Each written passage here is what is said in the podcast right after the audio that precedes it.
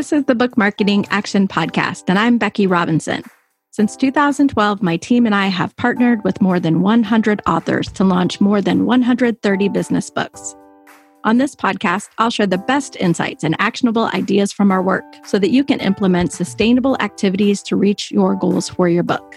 Whether you're a seasoned author looking to breathe new life into your book or someone who dreams of writing a book someday, this podcast will help you be more successful in getting results as an author. Hi, everyone, and welcome to another episode of the Book Marketing Action Podcast. My name is Becky Robinson, and I am so thrilled today to be interviewing Tina Dietz. And Tina is a friend I made actually as a result of this podcast. A previous guest, Jenn T. Grace, introduced us, and I'm so glad she did because I've already learned so much from you, Tina. So before we dive in, I hope you'll take a moment and tell our listeners about your work in the world. Ah, the work in the world. Well, my company, Twin Flames Studios, focuses on getting more great voices out to the world. Really, the mission behind the company is that audiobooks and podcasts are some of the lowest hanging fruit for people to start to change their lives. So, particularly with audiobooks and certainly with podcasts, they tend to be low cost or free. They're available in multiple countries. A lot of them can be in multiple languages. And the stories are what keep us all connected as human beings. So, the more that we can help leaders and subject matter experts and people who have lived extraordinary lives in the nonfiction space, which is our specialty, tell their stories and get it out to the world, the more we, can make a difference and leave our own legacy as well as help with the legacies of all these authors that we work with. So, um, what we're talking about today is mostly our audiobook division, which is strictly nonfiction audiobooks. And we do full done for you production, publishing, and distribution, both for professional narration as well as author narration, which is something we're known for. So, Tina, that's really intriguing. And I look forward to hearing more about that author voice narration. But let's talk for a moment first about audiobooks as a genre. And I'm curious to see what you've noticed about the trend of people buying audiobooks rather than other formats. It's been an interesting arc because audiobooks are certainly not new. The first audiobook was produced during the Great Depression. And I believe it was a, a, Christmas story. And they've always been around. Those of us who are a little bit older will remember books on tape. and getting them out at the library and things like that. But up until the shift in the market about six, eight years ago, where audiobooks became digital, the production of audiobooks was generally relegated to traditional publishing. It was very expensive to do and very expensive to distribute because everything was in a hard copy, first on tape, well, first an album, then on tape, and God forbid on eight track, and then ultimately on CDs. So when everything went digital and Amazon and Audible became the same company, when voice acting and narrators became available more online, we had the rise of the gig economy. All of these things kind of created a perfect storm for the rise and the renaissance of the audiobook. So audiobooks have risen in sales year on year in double digits for the last eight years. And some of those years, it's been a 20, 22, even 25% rise in the sales of audiobooks. So it's a billion dollar industry in the US alone. And the accessibility of it is largely what makes them so, so, so popular. Well, as the wife of a man who only consumes books via audio, I know that there are many people who really are drawn in a big way to that ease of being able to listen while you drive or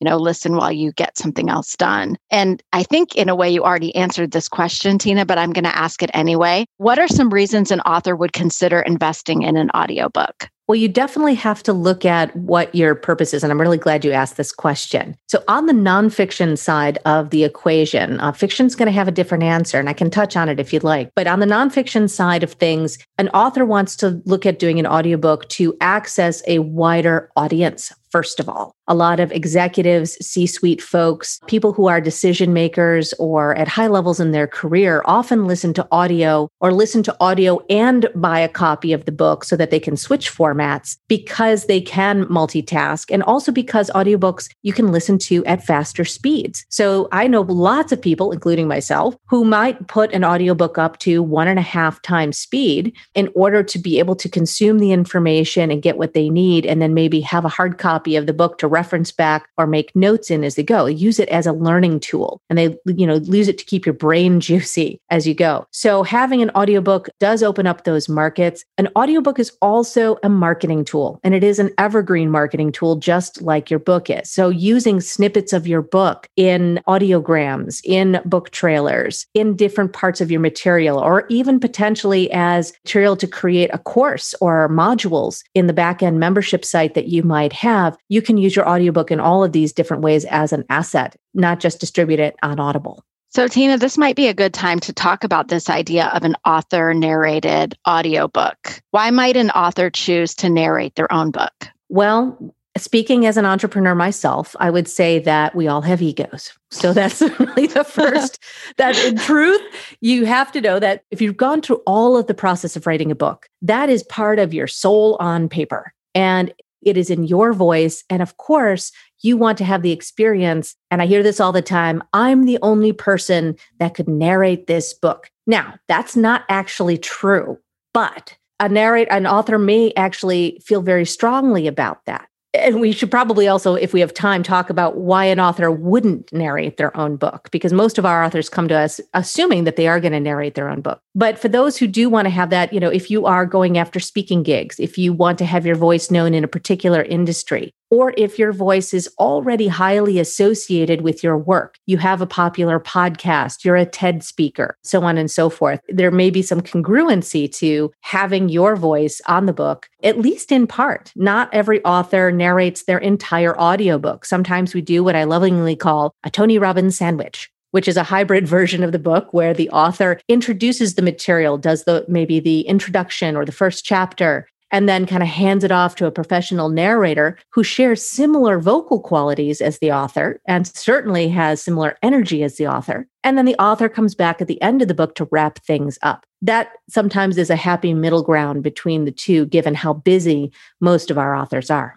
Well, that's an amazing idea. And so, in addition to being maybe too busy to narrate your own audiobook, Tina, what are some other reasons an author may not choose to narrate their own audiobook? Well, not every expert has, first of all, a great voice, and not every expert has the desire to do it. And that has a lot to do with it because it feels like a slog behind the microphone. Because narrating an audiobook is no joke. It takes time, it takes discipline. We fully produce and direct our authors through the process. We remote into their home offices, make sure that we get great sound quality, all kinds of great stuff to support them. But ultimately, if you aren't feeling it, you're not going to have a good audiobook. And so, not everybody is a verbal communicator. They might be really strong in writing, but not really enjoy a lot of speaking particularly in long form narration like an audiobook requires. So there's a really important cocktail of desire, skill, experience, and time that go into whether we determine it's a best path forward for an author to have their own voice on the book versus a professional narrator on the book. And not for nothing, but some authors may actually have either physical or other issues happening that it's not a good fit for them, depending on what they have going on in their lives or their abilities. That's really helpful. So, when do you find is the best time for an author to release their audiobook? We tend to have authors come to us in one of two areas, or one or two timeframes, I should say. One is that they're getting ready to launch a new book. And if it's an author narrated book, we can generally, and they're planning on doing pre orders, for their book. There are some technical caveats to when you can actually get your audiobook launched, particularly on Audible. Audible is the 500 pound gorilla in the room when it comes to audiobook distribution. They do own about 60% of the market share in audiobook sales. So, not being on Audible is going to be a problem for you if you're not there. So they have some rules about when you can get your audiobook out. But generally, we can get pretty close with an author narrated audiobook to your launch date. And that's kind of one scenario. You're launching a new book and you end up putting the audio book out either at the same time as the other versions of it, or it's a staggered launch anytime, generally within the first six months of the launch. There's a lot of advantages to doing it that way because it extends the life of the launch and you can get the same audience excited about a new format or reach people that you haven't reached before. So it's a nice marketing technique to stagger your audiobook launch after the hardcover or ebook versions of the book that might come out first. The other version of audiobook launches comes into play when we have a book that could use a second life. Many authors come to us and they say, I wish I could relaunch my book knowing what I know now. They may have had a difficult relationship with their original publisher, or they didn't have the chops that they have now in marketing. So, an audiobook is a way to give your book a second chance and basically have a second launch. And that's really valuable as well. And some folks even want to do a second edition of their book or add new material to it. So that comes into play as well. That's all really great advice and aligns to what I've coached authors to do. So I'm glad that we're on the same page. It's encouraging well, to hear. Been. We have been in all yes. of our conversations. Yeah. I know. So, Tina, I'd love for you to explain to our listeners about the steps that you take as you coach authors through this process. Obviously, you mentioned that it's done for you. So, you're creating the audiobook for and with them. Tell me about those steps and about the timelines so that if our listeners are considering investing in an audiobook, they know what to expect. Yeah, let me talk about timelines first. So, generally, we're looking at about 90 days in either case, whether it's author narrated or professionally narrated. And some of this highly depends on the availability of the author, certainly in the case of author narrated, but also in the case of professionally narrated, because there are key times uh, that the author is needed to make choices. So, for example, in the professionally narrated case, we have an audition process that's just very robust, and we get about 150 auditions per book on average. We curate all of those auditions first for sound and goodness of fit, and also the energy. Can we actually believe that this narrator is delivering this material, that it's theirs? All of that gets done on the first round. The second round is professional vetting. Can they meet the timeline? Can they meet the budget? How are they to work with? So we do all of that before we present our authors with a list, generally of about eight to 12 choices of our top picks with their auditions and our notes on why we think they're great. But we need the author to have take a little time to listen through those things and make a choice.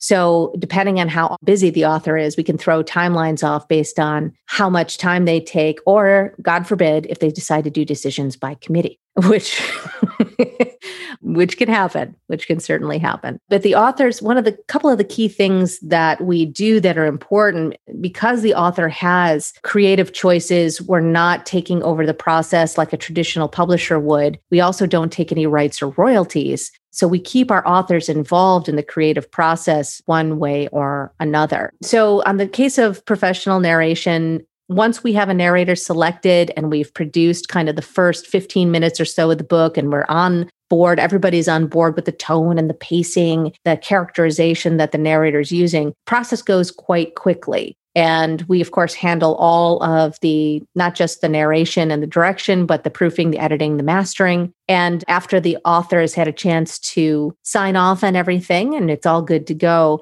it goes into a quality control process. And quality control on Audible can take up to 30 business days. So that's all part of that 90 day period that I'm talking about. And similarly, on the author narrated side of things, I mentioned before, we do sound checks, we do all of that. And then it's a matter of scheduling the recording times. And you cannot bang out an audiobook in a day. Most professional narrators don't record for longer than two to three hours a day. So a non-professional like even a professional speaker very very rarely do we run into authors who can narrate for longer than 2 uh, hours at a time more likely it's 90 minutes without losing gas, without their energy dropping into their feet. And that's okay. But you do have to account for that in the schedule. What would be the average length of an audiobook in this nonfiction kind of thought leadership expert space? A lot of our books are right around the 30,000 to 50,000 word mark. When you get into really short books, really short books, 20,000 words or less, don't tend to do as well in sales for audiobook. There are some exceptions, of course, simply because audiobooks are generally sold on a membership basis. And so when you are an audiobook member of Audible and you have credit that you can use on an audiobook that is an hour and a half or two hours long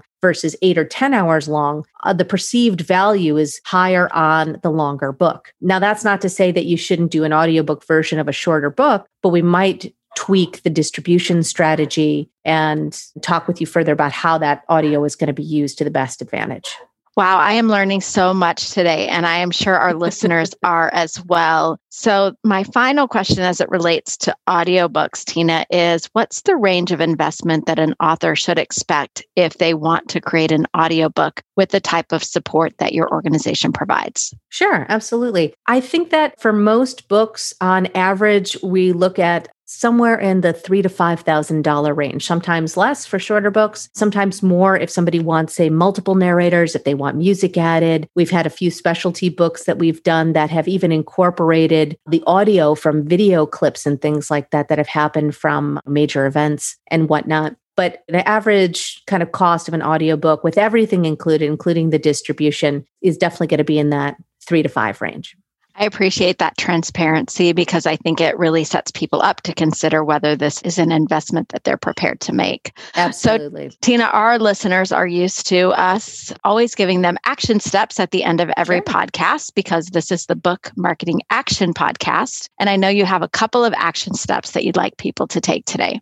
Oh, yeah, for sure. The first thing is have you ever read your book out loud? Take a couple of chapters of your book and just try reading it out loud. See how it feels, see how you like the material. Most of our authors, when they read their book out loud, which we have them do before they step into any kind of recording situation, you know, you have a series of reactions to your own work. We all do. You also have a series of reactions to the sound of your own voice, and that's okay too but try it on, try it out and see what that's like for you. If you're in the process of writing a book, definitely read the book out loud before you finalize your editing. You will find all kinds of things there to make the book more narrative, maybe to shorten up sentences a little bit, and you'll even catch errors that you didn't catch when you were just doing it visually. So that's the really the first thing. Go read your book out loud. The second thing is is that a lot of the things that I talked about today we've put into a guide, and we also have uh, frequently asked questions and all kinds of good information, best practices, and a full kind of step by step guide on how to get your audiobook done. And you can find that at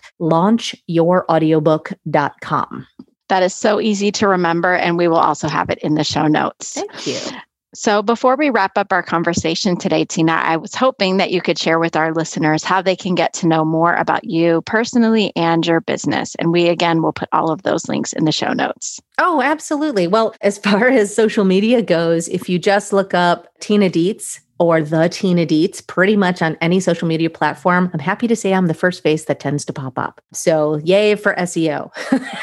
the second thing is, is that you could just go to our website, which is twinflamesstudios.com. Add the S's in, twinflamesstudios.com. You can check out some of our information, uh, podcast episodes there. Check out our audio library and all kinds of good stuff there for you. And you can also get in touch with us through the contact us page there. Perfect. Thank you so much, Tina, for investing some time with me this afternoon. And I know that this is going to be a popular episode, so I look forward to sharing it. And I look forward to our continued collaboration. Me too. Thank you so much, Becky. This is fun.